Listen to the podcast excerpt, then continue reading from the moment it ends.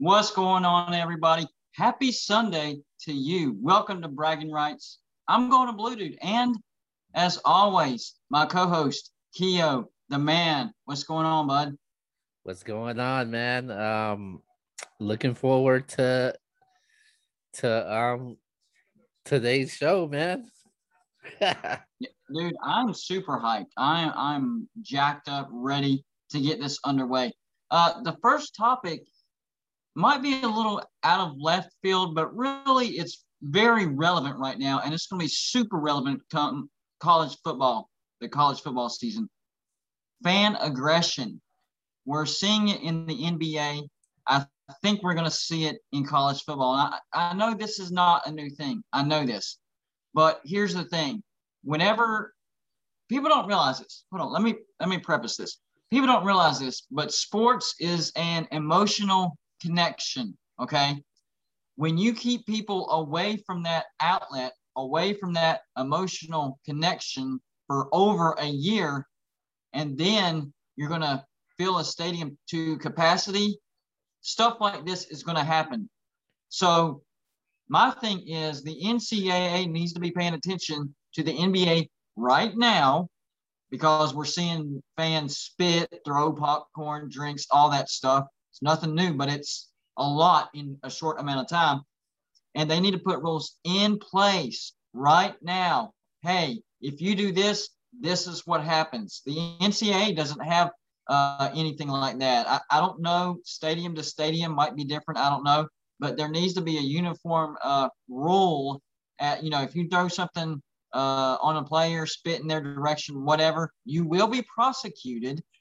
And depending on what you use or whatever, you know, you can get three years, five years, 10 years in prison. You know, it needs to be something to where people don't want to do this uh, crap again. Unbelievable.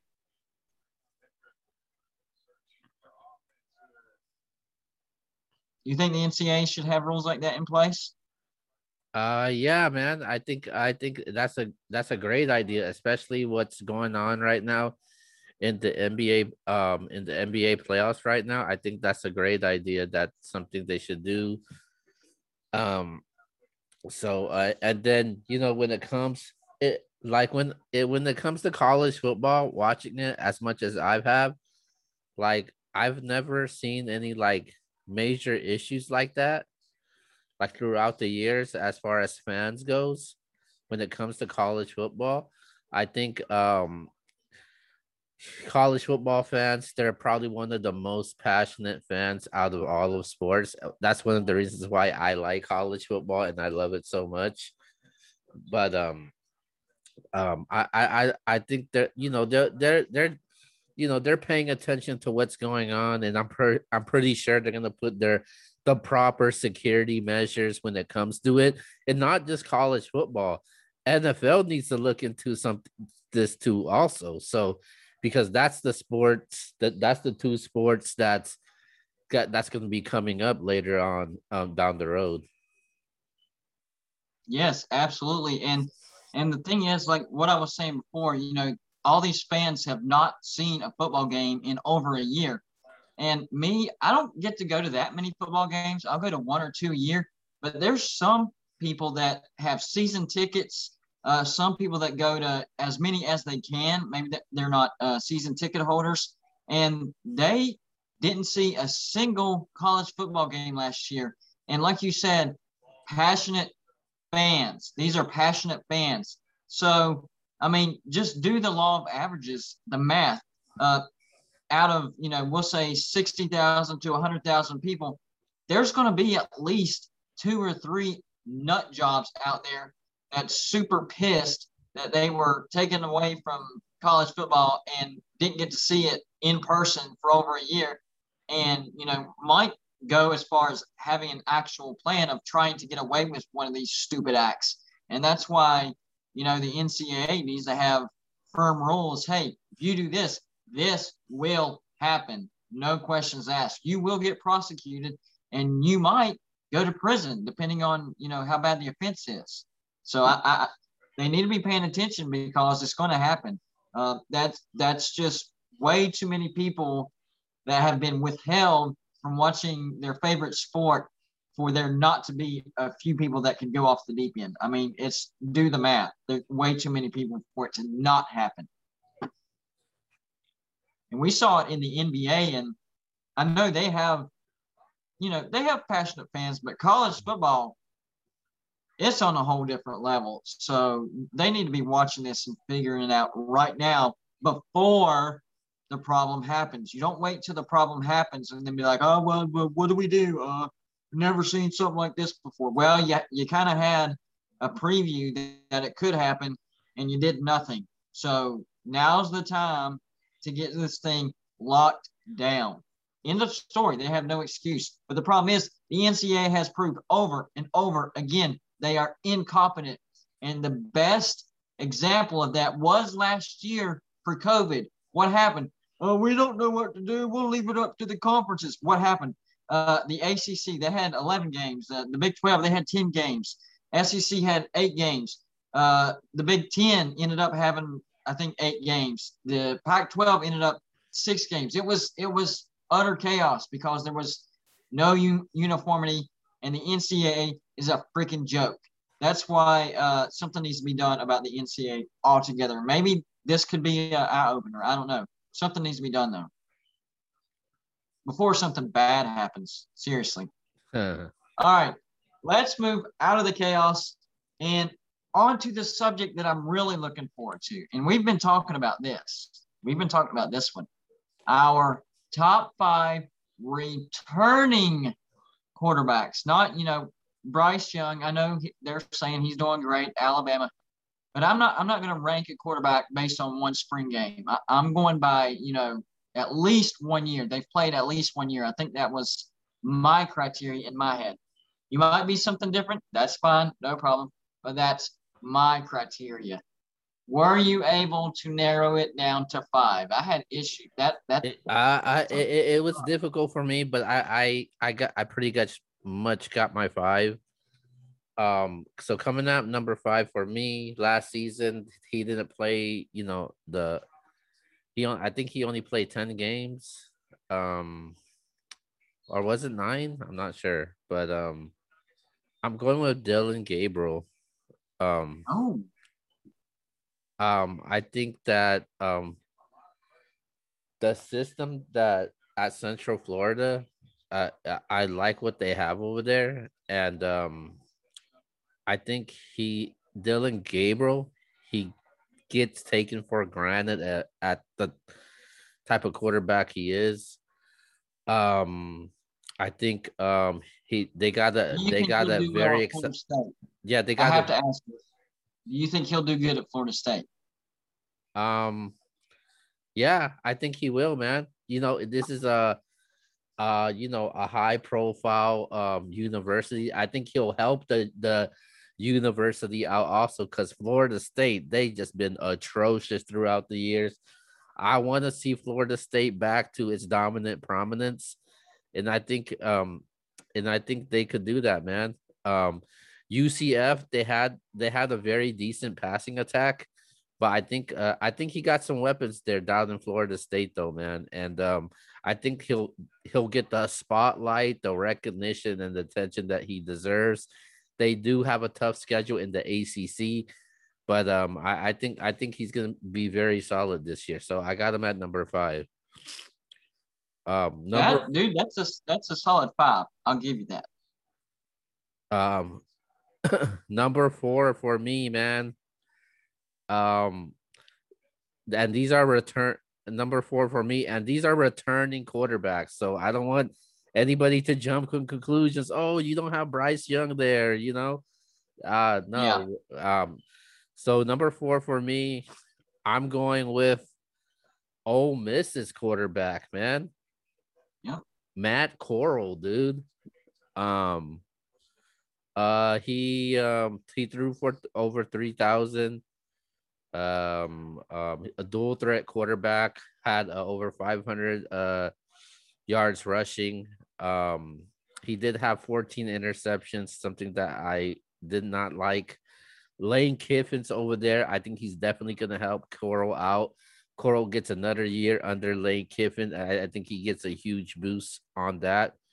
Um, and I think the game that got a lot of people's attention was the game that they lost in, which he put on a great show, man. Um, against Alabama. Um, he threw for over 300 yards, 21 28 passing against Alabama. Come on, man. I think, uh, and he continued that trend. So I got him at number four. Coming at number three, man. This team was disappointing last season. And I'm talking about the Miami Hurricanes. Um, the um D'Eriq King's back. Um, and um, I think another year in Miami, getting used to the system. Um, I think that's definitely gonna um make a difference for him. So um, I got D'Eriq King at number three. Nice. Okay, so um, coming at number two for me, I am going with. I mentioned his name to you. I'm going with Sam Howell, man. Sam Howell, um, huge numbers last season, only seven interceptions. I think he threw somewhere close around 30 touchdowns. Um, how he's uh, a, a lot of NFL scouts like him right now, and um, he got some huge targets, man. Guys like Dazz Newsome, uh, uh, he got Brown over there. Um, and he also got Javonte Williams, the uh, NFL running back, and Michael Carter also, man. Um, um, so um, I think um, I think that could make a huge difference. And um, this team is loaded, very talented. Thanks to Mack Brown. Shout out to Mack Brown. Um, I think they took some huge losses last season, but I think um, uh, Sam Howell, I think he's going to be one of the best quarterbacks out there. I think he could win Heisman, but it's going to be tough, man. Coming out that that ACC, man, you got some powerhouses like Clemson over there. So, but I think Matt Howell, he's going to put up some huge numbers, even though they may not get the team success that they want to. So I could definitely got him at number two. Coming at Number one, I'm going with some people may call it quarterback you. I'm going with Spencer Rattler, man. Um, not the season that teams were we thought we would get from an Oklahoma team. You know, they generated some top. I, I wouldn't say I, I I think they were all Heisman finals. I think two of them won the Heisman. We talk about Kyler Murray, and these from the past three years, man. Kyler Murray, Baker Mayfield, Jalen Hurts, um, um, Oklahoma, man. Lincoln Riley definitely know what he's doing down there, down in OU. Um, and they got Spencer Rattler back for a second year. I think he's gonna go crazy this year, man. Uh um, I think um, he had a huge challenge last season, but I think the Sooners uh, they um they won eight straight games last year, and um and um they won the Big Twelve. They got they got um they uh destroyed Florida in the Cotton Bowl. I think uh Rattler he's the front runner to win the Heisman, and um yeah. I think it's going to be between him and uh, possibly Sam Howell for the number one overall pick if he decides to go pro. So um, those are my top five quarterbacks, and I want to give an honorable mention really quick. All right. Before you go, um, let me see. Let me see. Give me a second. Okay, honorable mention you know where I'm going with this. You're critical about this team. We talked about this team uh last week, I think. And I'm gonna say JT Daniels gets my honorable mention. He only played yeah. four games last year, but I think he got the weapons around him that he that he had that that set up for him to have success in the passing game. And I think he's gonna be more very more aggressive and pass the ball more. Kirby Smart, I think he he gotta let him loose, man. He gotta let he he gotta let him loose, let him show his arm, show what type of quarterback that he can be. And um and um I, I'm a I'm a huge JT Daniels fan because obviously he originally was playing at USC, then he ended up transferring. So I'll I'll definitely be rooting for him, but I expect him to have a huge year, man. So um um I'm looking forward to this guy. Uh so uh, honorable mention goes to JT Daniels. I like your list. Very interesting. And uh, I don't want to give it away too much, but there was one guy on your list that we were exactly the same on. Exactly. But we'll get to that in a minute. Uh, I'm going to do my honorable mentions first, and then uh, we'll count down. I have a few, so bear with me real quick. Um, first one, JT Daniels. Um, I don't think he's going to be one of the best quarterbacks per se, but I do think the weapons around him will allow him to have a great season. So even though he might not be one of the elite of the elites, he's going to have big numbers because Georgia is going to have a great offense. And I fully expect Georgia to make the playoffs. So he's definitely an honorable mention. Uh, the next honorable, honorable mention, Matt Corral, you mentioned him. And the only reason I didn't put him in my top five, those interceptions. You have to cut down on those interceptions to make my top five. 14 is way too much, but I think he can do that. And if he does, he will definitely climb up in my rankings. Uh, next, there's a few of these, so bear with me. Brendan Miles, the quarterback for LSU, he was showing a lot of stride uh, last year uh, for LSU. I know they went five and five. I think LSU bounces back big time, and Brendan Miles might be a dark horse Heisman contender. We'll see. Uh, I'm surprised you didn't mention this guy, Kedon Slovis, uh, the quarterback for USC. Kind of inconsistent, but if you look at his numbers 67%, almost 2,000 yards in just six games, 17 touchdowns, seven interceptions. That's not bad. He was on the cusp. People are forgetting about this guy because he didn't even play last year. But the last time he did play, he had some good numbers 236 for 339, 69.6% 2,727 yards, 18 touchdowns, just to five interceptions. And he'll be playing for Notre Dame. Keep your eyes on Jack Coan, I'm telling you. And then last but not least, for my honorable mentions, Levi Lewis, the quarterback for Louisiana. This guy is a human highlight reel. Uh, 177 for 297, under 60% by hair. So that kept him off the list. But 19 touchdowns, seven interceptions. So He's, he don't throw a ton of interceptions. Dual threat quarterback, 6.1 yards a carry.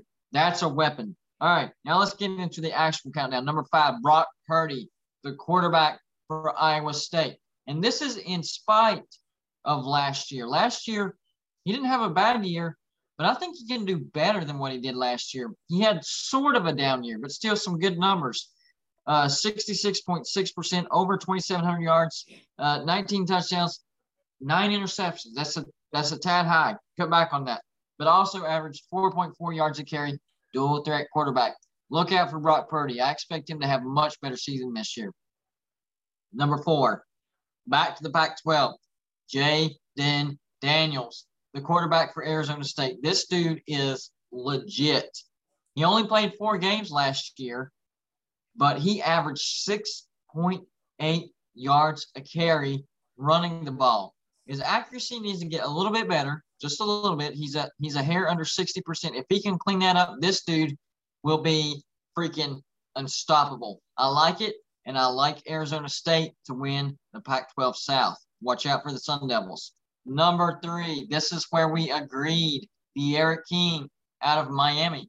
Um, he, uh, he actually had a pretty good season last year, man. 211 for 329, 64.1%, over 2,600 yards passing, 23 touchdowns, only five interceptions. And oh, yeah, he averaged 4.1 yards a carry. Now, that's the thing that was a little lower than what it was at Houston. But the offense at Miami is a little different at uh, than Houston. That injury uh, really has me concerned about his running ability. So we'll see about that. But overall, dude is an NFL quarterback playing college football. Number two, this one might blindside you, bud. I'm telling you. Malik Willis, Remember this name, Malik Willis, the quarterback for Liberty. Over 64% throwing, uh, 2,250 yards, 20 touchdowns, just six interceptions. And oh, yeah, he averaged 6.7 yards a carry whenever he was running the ball. This dude is at the wrong university. How did he end up at Liberty? Hugh Freeze knows what he's looking for. He knows how to pick him up. This guy was a cast off from Auburn. And what has Hugh Freeze done? He has turned him into a superstar. And that's why I have him at number two. Um, I kind of bent the rules on this, dude. Kind of bent the rules. At number one, I actually have a 1A and a 1B. So, oh, wow. Yeah, really? Come on, on man. Yeah, I had, dude. I, Cheater. I, this is, Cheater. This is razor thin, man. Razor thin. Uh, 1B is going to be Sam Howell, quarterback out of North Carolina. 68.1% passing, over 3,500 yards passing, 30 touchdowns, and just seven interceptions. Now, he did lose a couple of targets, Dyami, uh, Dyami Brown, uh, but they recruit well. And he gets uh, Dyami's younger brother, Khafre. So I think he'll be fine. Uh, Sam Howell, man, this dude could win the Heisman. I'm being serious. He, he's got a cannon for an arm. And I think North Carolina's schedule is is very doable. Very, uh, I think they can get through it with one, maybe undefeated. You never know. They get to Clemson, get beat by Clemson, only one loss. That's still good season. We might be talking about North Carolina at the end of the season, possibly getting to the playoffs. We'll see. 1A, though. 1A. Spencer Rattler, quarterback for Oklahoma. That he got off to a very he got off to a slow start last year. He did. He did. But after the Kansas State and Iowa State game, the dude went off. I mean, he went he went eight, man. Uh 67.5%, uh, over 3,000 yards uh, passing, 28 touchdowns, seven interceptions. Um, I, I, was a little surprised to see that he only averaged two yards a carry because he is a, a dual threat. But I think that will actually come up. The offense isn't necessarily designed for him to run, but I think we're going to see. Uh, I think we'll see that shift just a little bit because I think Lincoln Riley wants to hit people blindsided with that uh, dual threat side of uh, Spencer Rattler. So I think we'll see Spencer uh, rush more. I think so. What you think about my list? Um, I like I like the list, man. Uh, uh, you know, we had a few disagreements, um, but um, I think it was it, was a you know a solid list. Um, I think one guy that I that I totally left off the list that I do regret putting on the list. Like if I had to take them, if I had to put them, if I had to um if I had to replace somebody, it would be Dillon Gabriel, but I would put Brock Purdy in my top five. Yep. He's gonna be legit this year, man. Seriously. Uh, so yeah, that's our uh, top five. We slightly disagreed, but that's you know that's what makes a great show. You, if we agreed all the time, it would be boring. So I am glad we disagreed. Since since you since you wanna bend the rules, I want to add one more guy in oh, okay. okay. I'll let it slide. I'll let it slide. Okay, he's not in my top five, but I like him. At just from what I saw last season, they didn't play much. But um, Desmond Ridder, man, I think um yeah. he's been there for quite some time. You know, I like you. I you know he could getting better passing the ball. We know he could run really well. Um, and Ridder has, you know, led the this team to three straight double three straight double digit win seasons, man. And uh they nearly pulled the upset against Georgia in the Peach Bowl. So um and then, the then last year, man, I was so high on Cincinnati. I honestly thought they were gonna make it to the playoffs, man. Like they were beating teams convincingly had style points doing what they were supposed to do. I was on Cincinnati like under when the college season started. Like uh True X and Justin laughed at me, man, because I was like, dude, I like Cincinnati potentially in the playoffs because during that yep. time we didn't know if what Ohio State was going to be in there, and they got lucky; they were able to qualify to make it to the playoffs. Uh, They bent uh, the rules for Ohio State. Yeah, man. So um, I I uh, I thought they had a really good chance, man. But uh, and I expect more from this team this season, and especially from Ridder, man. So just watch out for him. But I just couldn't yeah. not put him in my top five. He didn't make the cut. I, those five guys that I had were just a little bit better going to into. Yeah, I, I, think you made the right decision. He's a good quarterback, but I think you made the right decision. Uh, speaking of the playoffs, that's a good segue into the next segment. And I specifically came up with this segment with you in mind because I know you're a West Coast guy. Is this the year that the Pac 12 ends their playoff drought? What needs Man. to happen for that to be snapped? Man, I don't see anybody from the Pac 12 make it to the playoffs. Um, you know, they um for okay, the first team I'm gonna start off with with is um is Oregon. Um I think hmm. Oregon, uh Cristobal, you know, he's always been, you know, he's he's been doing this thing as a coach, but they got an early test road trip this season against Ohio State. And one thing I've always told you is, and anybody when it comes to your college football teams, it's always the good to to lose er, in the beginning of the season compared to late in the season. Because if you lose early in the season, it's easy to jump back up in the rankings. But um, I just think they have a tough test. You know, they got uh um they got some matchups against you, you know, UCLA's, uh Stanford, Utah, Washington, which are all on the road.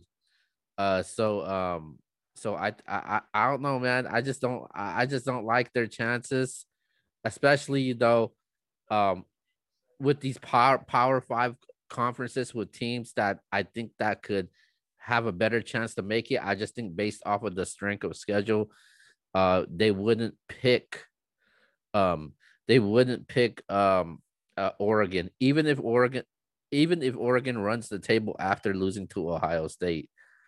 Um, another team that people think that could possibly make it to the playoffs, and that's um Washington, man. Washington, um, led by uh Coach Lake. Uh, he was a first year coach, got to them to the Pac-12 title, North title. Um, um, they got Oregon State.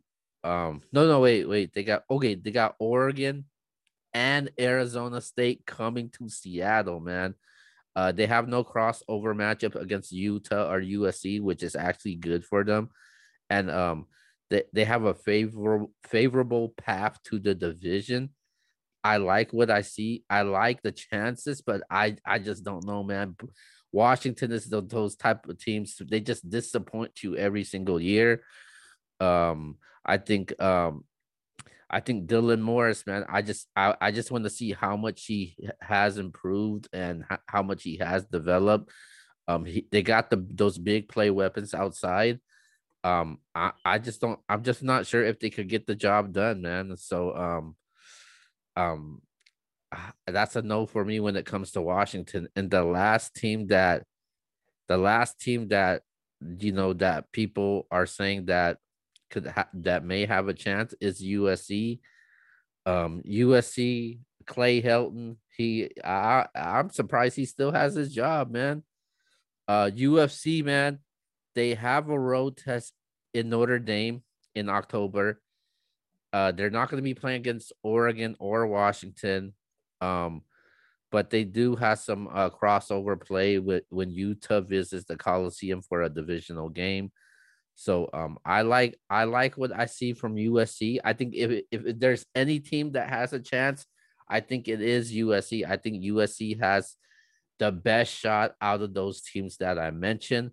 But if you're asking me right now, that's a no for me right now.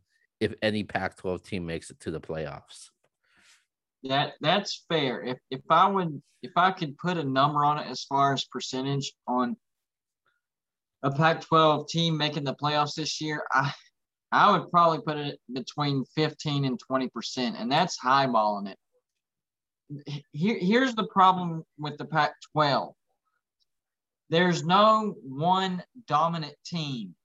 If you look at the SEC, they have Alabama. And sure, every once in a while, every once in a while, like 2019, Alabama wasn't, you know, the dominant team, but then there was another team that replaced them, LSU, for that year. Uh, in the Big Ten, there's Ohio State. I think Ohio State will have a down year, but I think Wisconsin could take their place. Uh, in the ACC, we all know it's Clemson, easy. And then in the Big 12, it's pretty much Oklahoma, even though Iowa State's in the mix. So one of the one of the biggest things that the that the Pac-12 needs to do is a dominant team needs to em- emerge. I don't care who it is. If it's Washington, do it. If it's Oregon, do it. USC, do it. The problem is there hasn't been a team that could separate themselves from the rest of the pack. So everybody gets all jumbled in, you know, with one another, and they end up with two losses because everybody beats up on one another. And and, and, uh, they, and and I just give give up on them, man. I love me some Pac-12 football. You know, I enjoy it, yeah. but I just give up because every single year this always happens. A team just jumps on top. Next thing you know, they'll just lose to a team that you least expect, and it just kills it sucks the life out of you, man. So it's like the thing that the thing that I'm dude, the thing that that I'm baffled by. I mean, baff. Why are people so high on Oregon? That their their quarterback situation isn't isn't even figured out. Last year they went four and three. Oh, they won the Pac-12 North. No, they actually didn't. They got in the Pac-12 championship by default.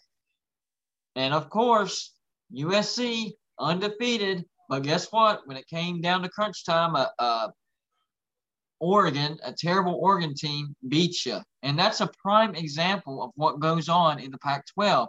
You got Oregon didn't even belong in the Pac 12 championship, but Washington couldn't make it because of COVID. They get in and they beat USC. So that's the things that have to stop in USC. Uh, it, in it was just it was just themselves a, in the foot. It was just a complete mess in the Pac-12 last year, man. You had um yeah. you you especially with um COVID and then they were the one that were they started late also. So Yep. Six games. But the thing is, uh, you know, they bent the rules for Ohio State, so that that makes me want to believe. And I think USC was ranked high enough to where if some things happened, if they would have won that Pac-12 championship, um, I think USC had a had a chance, especially over Notre Dame. I really, I really think they would have had a shot, but at the last second they dropped the ball, and that's what has to stop. As far as teams that if the Pac-12 were to make it this year, Oregon, no, that is a firm no for me. Oregon is not going to be very good. They'll make a bowl. Uh, nine wins is their ceiling. I, I, think nine wins is Oregon's ceiling, but Oregon is a firm no as far as you know if the Pac-12 makes it. Uh, Arizona State, not a firm no, but fairly confident no. Same goes for USC though. Their coaching, Clay Helton is not a very good coach. I mean, he's not a bad coach, but he's not an elite coach. And Kedon Slovis is way too up and down.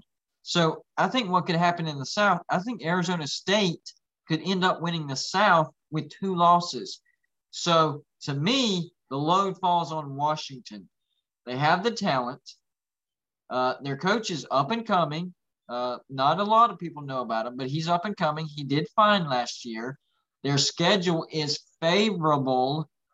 So if anybody's going to do it in the Pac 12, if I had to put money on it and, and somebody said the Pac 12 will make it, who's it going to be going blue to? Going blue, dude? I would say Washington uh, because of all those things. But as far as confidence of them actually doing it, not very high at all. Not at all. Let's talk about some wrestling, man. That that, that go, I, am excited for that. I, dude, dude, I'm excited for so, that. So um, this past weekend, we had um AEW pay per view event, Double or Nothing. Double or Nothing. It was it, it, it was a, a, a spectacle, a movie. the crowd was jacked um in Jacksonville. Um so um uh let's give it a, its rating, man. Um so uh from rating from one to ten, what would you give that event? Okay, so on sheer uh you know match to match, how the card was set up, off the top, I would give it a seven and a half, maybe an eight. But because of that bit with Urban Meyer and Chris Jericho, that bumps it up to a nine. I, I give it nine stars out of 10. I think, dude, I think the owner for AEW is a freaking genius. This dude actually knows how to do business. That's the big mistake that Impact and TNA did whenever they tried to, you know, take on WWE. Uh, they just they didn't know how to put on a show. They had the talent. I mean, they had you know a lot of former WWE uh, WWE stars, Sting from the WCW. You know, a lot of great talent. They just didn't know how to put on a show. AEW knows how to put on a show, man. I mean, they are inter. I think they're actually better than the WWE as far as in respect to uh, entertaining the whole show. I think WWE has some better matches per se, but I think from start to finish, they do have some. Eh, that wasn't the greatest match. AEW, I'm serious. They don't have very many bad matches. They really don't. Um. So as far as this event goes, it was a really good event. I give it an eight point five. Um, I think double or nothing. Uh, the the I think this was probably the best double or nothing event. Um, because um, uh, it just just what they had to go through, man. Uh, you know, you dealing with COVID. They, I think this was probably like the the first event they had. Uh, they get to perform with the live crowd um mm-hmm. and um and and it was packed there so i i i give it them huge kudos on it 8.5 um i thought the the um the women's match the champion the the match for the women's title that was that was a good event. Uh, i think that was one of my favorite matches with uh, britt baker and uh, kushida uh Sting the tag team Sting match with uh Darby Allin. That was a huge one. Cody Rhodes match, it was good. Um, but the top one is the um uh Stadium Stampede 2, uh Pinnacle versus the Inner Circle. That was huge, man. It you you had like you know they ha- had different angles. They didn't show like everybody fighting at the same time. I like how they split everything up you know, it, will show Jericho and MJF. It'll show um uh uh um uh the the Dax Harwood um and Dash um against um against uh um Santana um and uh what's his name um they would show that one also then they would show um Wardlow against um oh, I forgot his name already, man. Um, yeah, I know who you're talking about. Yeah, and then uh, then the other one they would have um, uh, Sammy Guevara um against uh Shawn Spears, and I like it. Everything, everything about that match was perfect, man. They had everything involved in there, especially Urban Meyer and Charlie Strong in there. Also, they even had Konnan in there too. Konnan was yeah. like a, a so-called uh, being played as the DJ. Um, and wow. then I like how they let Sammy Sammy Guevara ended the match and let them get the spotlight on him. That was dope, though, man. They did that. I honestly thought they were gonna end it with Jericho maybe pinning MJF, but uh, they end yeah. up um they end up um having a Guevara, somebody that's trying to come up and uh they built him up. So that was dope though that they did that. Yeah, it was a, it was a lot of names in one matchup, but it wasn't a mess. It was yeah. done uh it was done nicely. It wasn't just a mess. They they actually had it planned out. I think they executed that one flawlessly. It looked really good. I I, I don't think I've ever seen uh, like a faction versus faction match to where they split them up and it was more clean looking. Usually it's like a battle royal type of situation. So that was a nice uh, twist that they uh, put on that match, and, and, I really enjoyed it. I hope they do more of those. Seriously, um, what do you think about? What do you think about AEW trying to uh, step up their game and take on uh, the WWE on Friday. Could it be a could this be a stepping stone maybe back to uh, the Monday night the Monday night wars? I maybe? hope so, man. Um I I do hope so. Um Too. I think A- AEW they're playing their cards right. They're going in the right direction. You know, they're having yeah. more shows. Um let let's not don't I, I don't want anybody to get it twisted though so AEW Dynamite, they're moving to TBS on Fridays. Um, it's basically part of a deal that they a new deal that they have. So the and their new there's going to be a new AEW show. It's going to be on TNT also. So um, so um, really, I, uh, yeah. what night is that supposed to be on? So that's gonna be on I think Wednesdays. Wednesdays or Tuesdays. Okay, I'm not so sure. Um, so so uh, it'll be like the replacement show.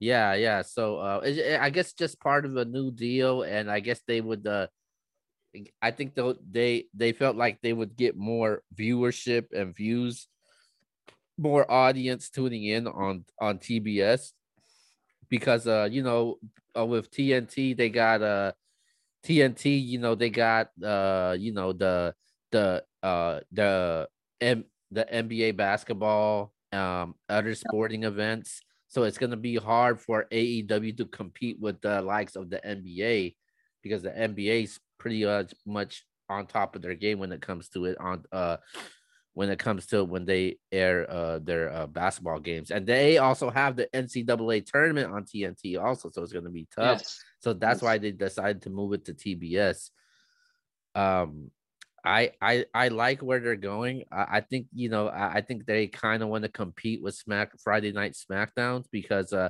Friday Night Smackdowns I guess it's more like their the, their top show, man, because it's, because of their deal with Fox. So Fox is trying to yeah. push this huge onto a high level when it comes to Friday Night SmackDown. And um AEW was like, "Hey, man, let's go, let's go to, let's go Fridays, man. Let's let's see how we do against them."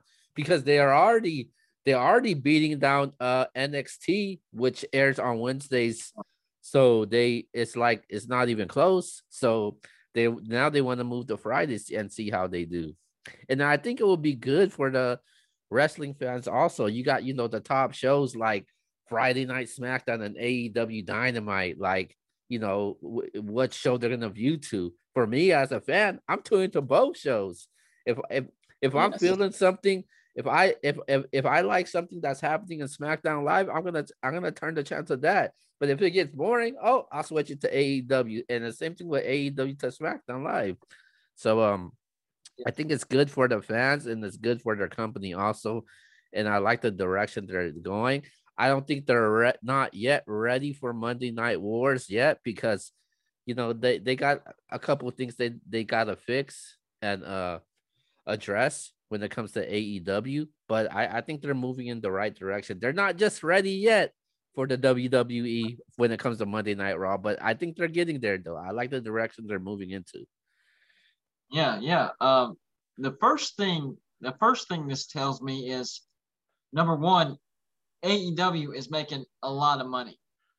So what's happening is um, they're getting rewarded and now they're moving them over to Friday. So, so I think this is uh, telling us a bigger story than what we're realizing. It's not just, you know, AEW is taking the next step and wants to take on the WWE on Friday Night SmackDown, but the story of they're making a lot of money and they're getting rewarded with this contract uh, as far as moving to Fridays. So this gives me a lot of hope that we could see the Monday Night Wars because um, if if AEW wasn't doing very well or or great, I, I don't think they would be rewarded like this if they weren't doing great. I think they're doing amazing. So they're being rewarded.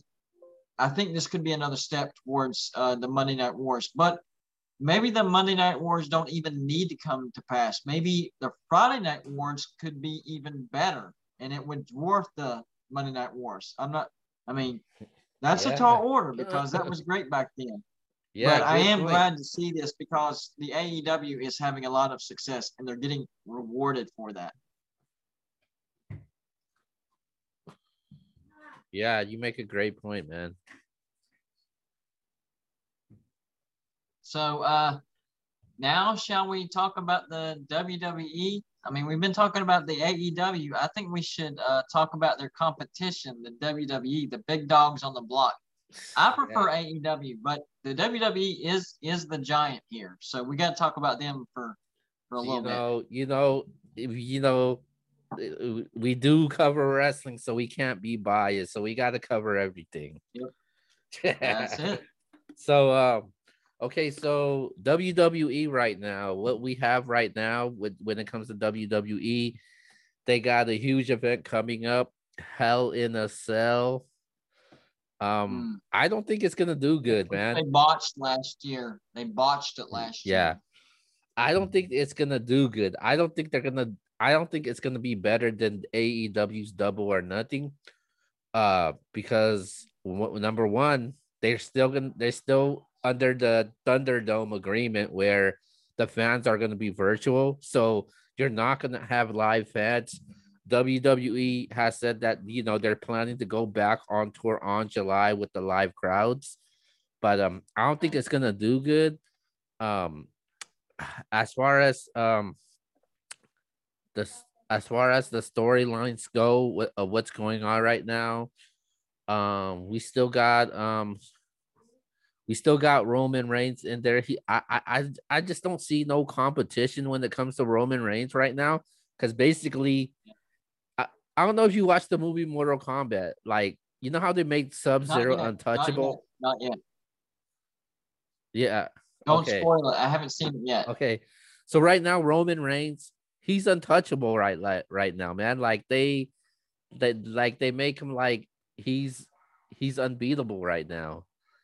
And um I just don't think that th- there's not a viable opponent out there where I could say, Oh man, I think he has a chance to beat Roman Reigns. You know, they put they have you know storylines with Cesaro. They even had a storyline with his cousin. Um, um I, I I just uh now they added Kofi Kingston in the mix.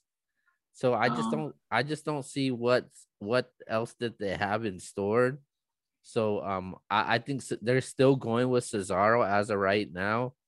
Um but um yeah, that's what they have right now. So um, and then uh, you got uh Roman Reigns in the mix with uh, you know, there's friction between uh Jimmy Uso who who actually returned, and then uh Jey Uso. I guess they're gonna be challenging for the tag team titles right now. Right now, the tag team um, right now the tag team champions is um is um Rey Mysterio and his son, uh Dominic Mysterio. Look at you shaking your head. what what are they doing?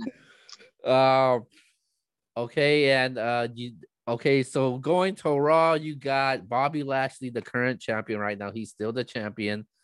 Um, right now they got uh Drew Ma- Drew McIntyre in the picture for the title picture. it looks like he um it looks like he'll be contending for the title once again. Um uh the i think the women's um the women's uh title the you know for raw they have um Rhea Ripley. She's the new champion. And um it looks like they it looks like they would they're they have a huge feud with Charlotte and Rhea Ripley right now that's going on. Asuka slightly in the mix right now. Um, you know, um, and then they also have um I think this storyline's interesting with uh Matt Riddle and uh Randy Orton where Yeah. Matt Riddle's trying to be his partner. Then Randy Orton was like, "Nah, man, you you're you're a co- you're comedy right now, man." So I think that's interesting. Also, Yeah. um, not not not that many interesting storylines to be honest with you, man. Like, uh, you know, there's some solid matches there. I just want to see how how they would go about it. You know, they got Seth Rollins um in the Cesaro mix also. So um not many interesting storylines that you know that that really intrigues me. But uh, you know, they got some storylines though, man. I it it, it, But- it it just does it just doesn't move me though, the storylines that they have. Yeah, dude, you're explaining the problem. Like, that is the problem. It is the storylines. It is the storytelling.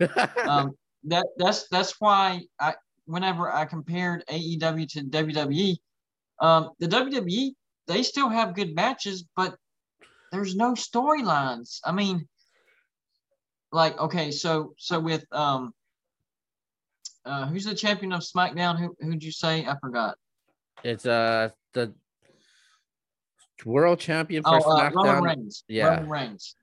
So Roman Reigns. Uh, what what are they what are they doing with uh Brock Lesnar right now? I mean, Brock Lesnar has yet to make a return since he lost to Drew thing, McIntyre so- at WrestleMania. Th- that would be the storyline that I would go that I would go with because I, I would be invested in that if, if they would build up something between Brock Lesnar and Roman Reigns. But here's the thing. I think this is the problem with the WWE, and it goes for Raw too. You have, in my opinion, would be Brock Lesnar and Roman Reigns, right? And then on Raw, it would be what? Bobby Lashley, who who would be his oh uh Drew McIntyre, right? Yeah. But And they got Kofi Ke- Kofi Kingston lightweight in the picture.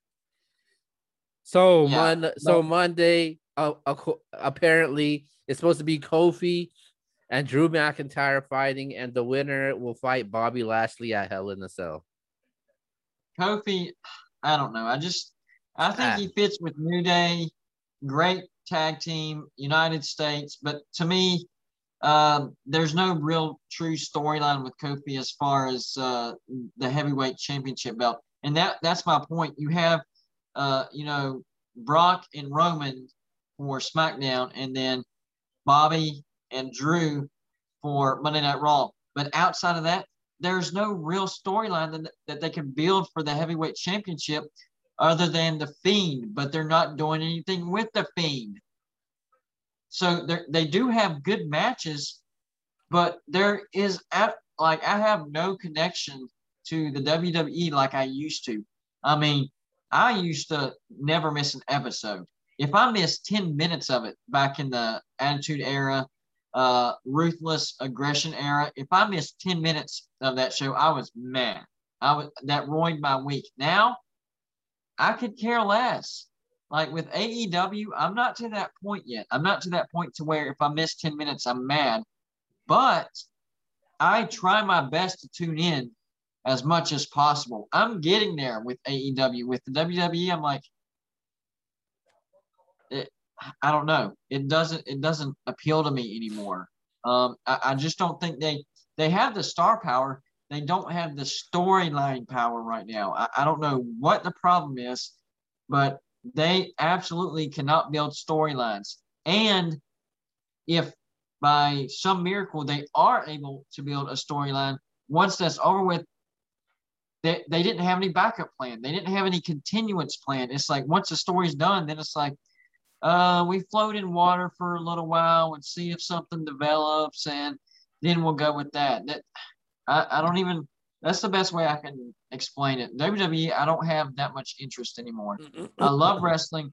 I love to watch the matches, but as far as invested, I'm invested in AEW. I am not invested in WWE. I'm not.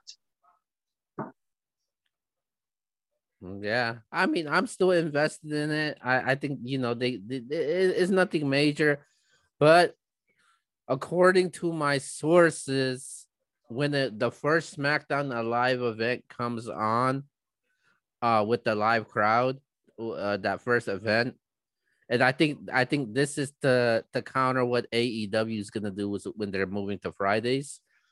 So according to what they're planning to do is uh John Cena's gonna be returning to SmackDown Live. That's um, good. and I think that's gonna possibly start a feud between Cena and Roman Reigns. I'm not sure it's gonna. I'm not sure if it if, if they're gonna uh take that storyline to SummerSlam or they could possibly take it to WrestleMania. But um, I think I think I think that could be really interesting though with Cena and Roman Reigns because you know you got Cena obviously a all time fan fan favorite and you know the and I, I and I just want to see how the live fans uh what what kind of treatment Roman Reigns gets though. Are they gonna cheer for him? Are they gonna boo him? I just want to see. Yeah. I, you know what? You know what would be great, and I've seen, I've seen this kind of simulated on uh, video games on YouTube. But whenever I watch it, I'm like, man, even though I'm watching a video game simulation, this looks great. If John Cena pulled a Hulk Hogan and created an NWO type of faction, like that would be legit. Yeah. I don't know what you would call it, but man, I think that's one thing that Cena's missing. Roman's trying to do it with the heel turn, but Cena has missed out on a big payday uh, and and fan investment with the heel turn. Cena needs a heel turn. That's the one thing that his character has been missing. He he wants to be, you know, fan favorite, kid friendly, and I get that, but dude, you have to make changes sometimes. And I think if he if he were to turn heel and you know did something like Hulk Hogan did, start his own faction, I, and I think go in a different direction than what Hulk did. Hulk joined the NWO. My idea, John Cena starts whatever faction it is. And you know, even though he would start off heel, what happened with the NWO? Even though they started off as a heel faction, they actually became a fan favorite. They actually became babyface. Now they ended up get they ended up getting watered down. Uh, LWO, uh, NWO Wolfpack, uh, you know, and it was all cool there for a while, but it just got watered down. So if they can stay away from doing that and keep it simple, keep it legit, keep it premier, elite athletes only, none of these low hanging fruits inside the faction. I think that could be an idea that uh, people would latch onto and would help cement John Cena's legacy even further. I think his legacy is is good. I think it's uh, you know good to go, but I think that would cement it further, and we would be talking about John Cena like we do Hulk Hogan when he went to the NWO. We do talk about Cena, but I think once Cena's gone, we won't remember him like we do Hulk and all these other uh, stars that turned heel and did their crazy things. Cena's only remembered when Cena is here. When Cena's gone, you don't really remember him because he's just always been a good guy. But if he were to do this idea, uh, turn heel, start his own faction, that's when his legacy will be cemented and he will be talked out. He, he will be talked about for a long time, even after he's done with wrestling. Yeah, you're right. That's That's, that's, a, just my take. I that's think a good that. that's a really good take on it, man. I didn't never really thought about it like that. because if you i mean it's it's true when you think about it when when cena comes when he comes back yes people talk about him he is a fan favorite but when cena's gone nobody really talks about him and that's the way it's gonna be uh, after he hangs up his boots unless he does something like that something he needs to do something memorable to cement his legacy. He's got he's had great matches, but he hasn't done anything to where it's like, do you remember the time when John Cena, you know, other than that WrestleMania return, that was pretty epic, but that was just a moment. That wasn't a movement or, you know, a long endearing thing. So Yeah, I think that's what needs to be done. And uh, on the last note, the WWE is flushing one of the best ideas I've ever seen in wrestling in The Fiend. They have no idea what to do with that character. They have no idea what to do with uh, Bray Wyatt, and they have no idea how to create any type of storyline. Last year, whenever The Fiend was on fire, what did they do? They freaking buried the character in a no disqualification match in Hell in the Cell and had the had the refs stop it because there was too much stuff on top of him. The dumbest ending I've seen in my life. That one uh, made everybody mad. So they need to figure it out because the the fiend is cha-ching, cha-ching, waiting to happen, and they, they've dropped the ball. What should they? What do they need to do, Keo? Um. So so so Bray Wyatt hasn't been on. He hasn't been on uh WWE television since WrestleMania. So the WrestleMania, it, it was really weird, man. The ending of it um like uh they had like this great entrance all of a sudden they were fighting alexa bliss ends up um sitting on top and it seems like i guess she's bleeding on the top of the head. Then next thing you know um uh he loses the match. He gets rka rko by Orton he's bleeding. Then bray wyatt i guess it showed sign that he was weak to alexa bliss. And um and then the the the the um the lights go dark and it both of them vanished so i just so i just so they pull, they pulled a delilah they they pulled a delilah uh, angle like you know uh delilah and samson he she was his weakness so they're trying to that's oh my gosh i, I just i just i just think that when it when it came to the fiend, like that was the one that, that was probably the best storyline. That's what probably one of the reasons why I keep tuning into Raw because I want to see what the fiend does next. So um, exactly, you know, I I hope they do bring him back. Right now, they kind of have uh, and I like and I like what they're doing right now. I just hope they bring the fiend back.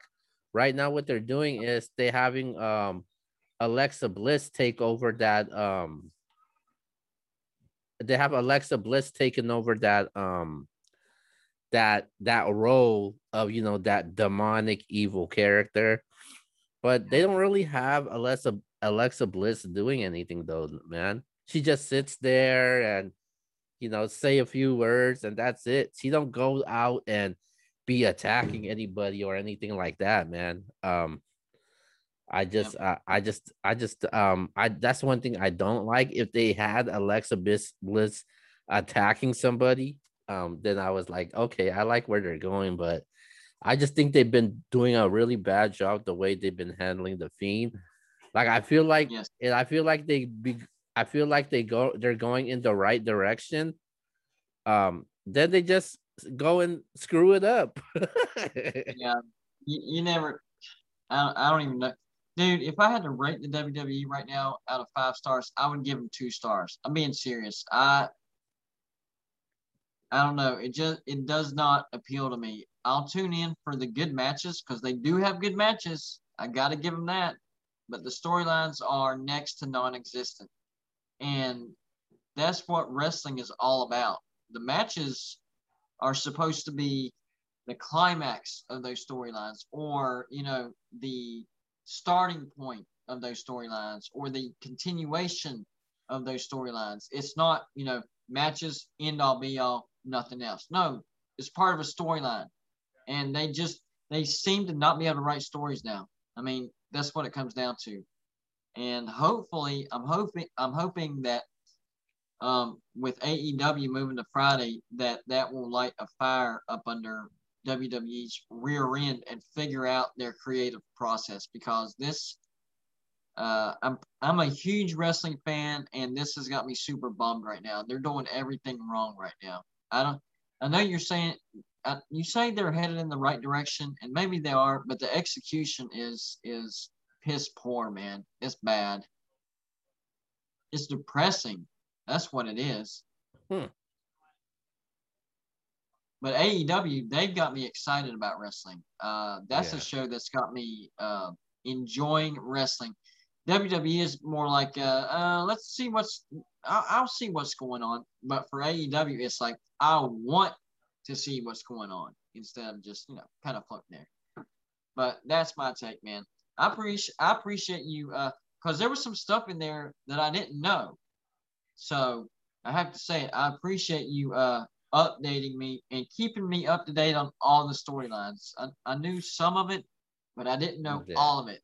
And so, yeah, that was much appreciated. And I always appreciate you coming onto my show. Yeah, no doubt, man. By the way, when's the next time? When's the next time is y'all show? Tomorrow night, man. NBS, let's talk about it. Me, True X, the sports junkie.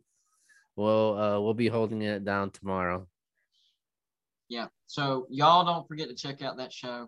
Uh, they do some great stuff. And don't forget that Golden Blue Dude also has a YouTube channel. Check it out whenever you get the chance. Golden Blue Dude on YouTube. But this is Bragging Rights every Sunday. Appreciate y'all stopping by.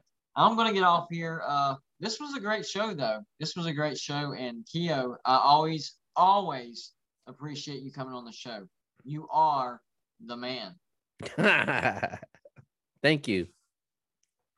All right. With that being said, man, this is bragging rights, and we'll see you guys next week.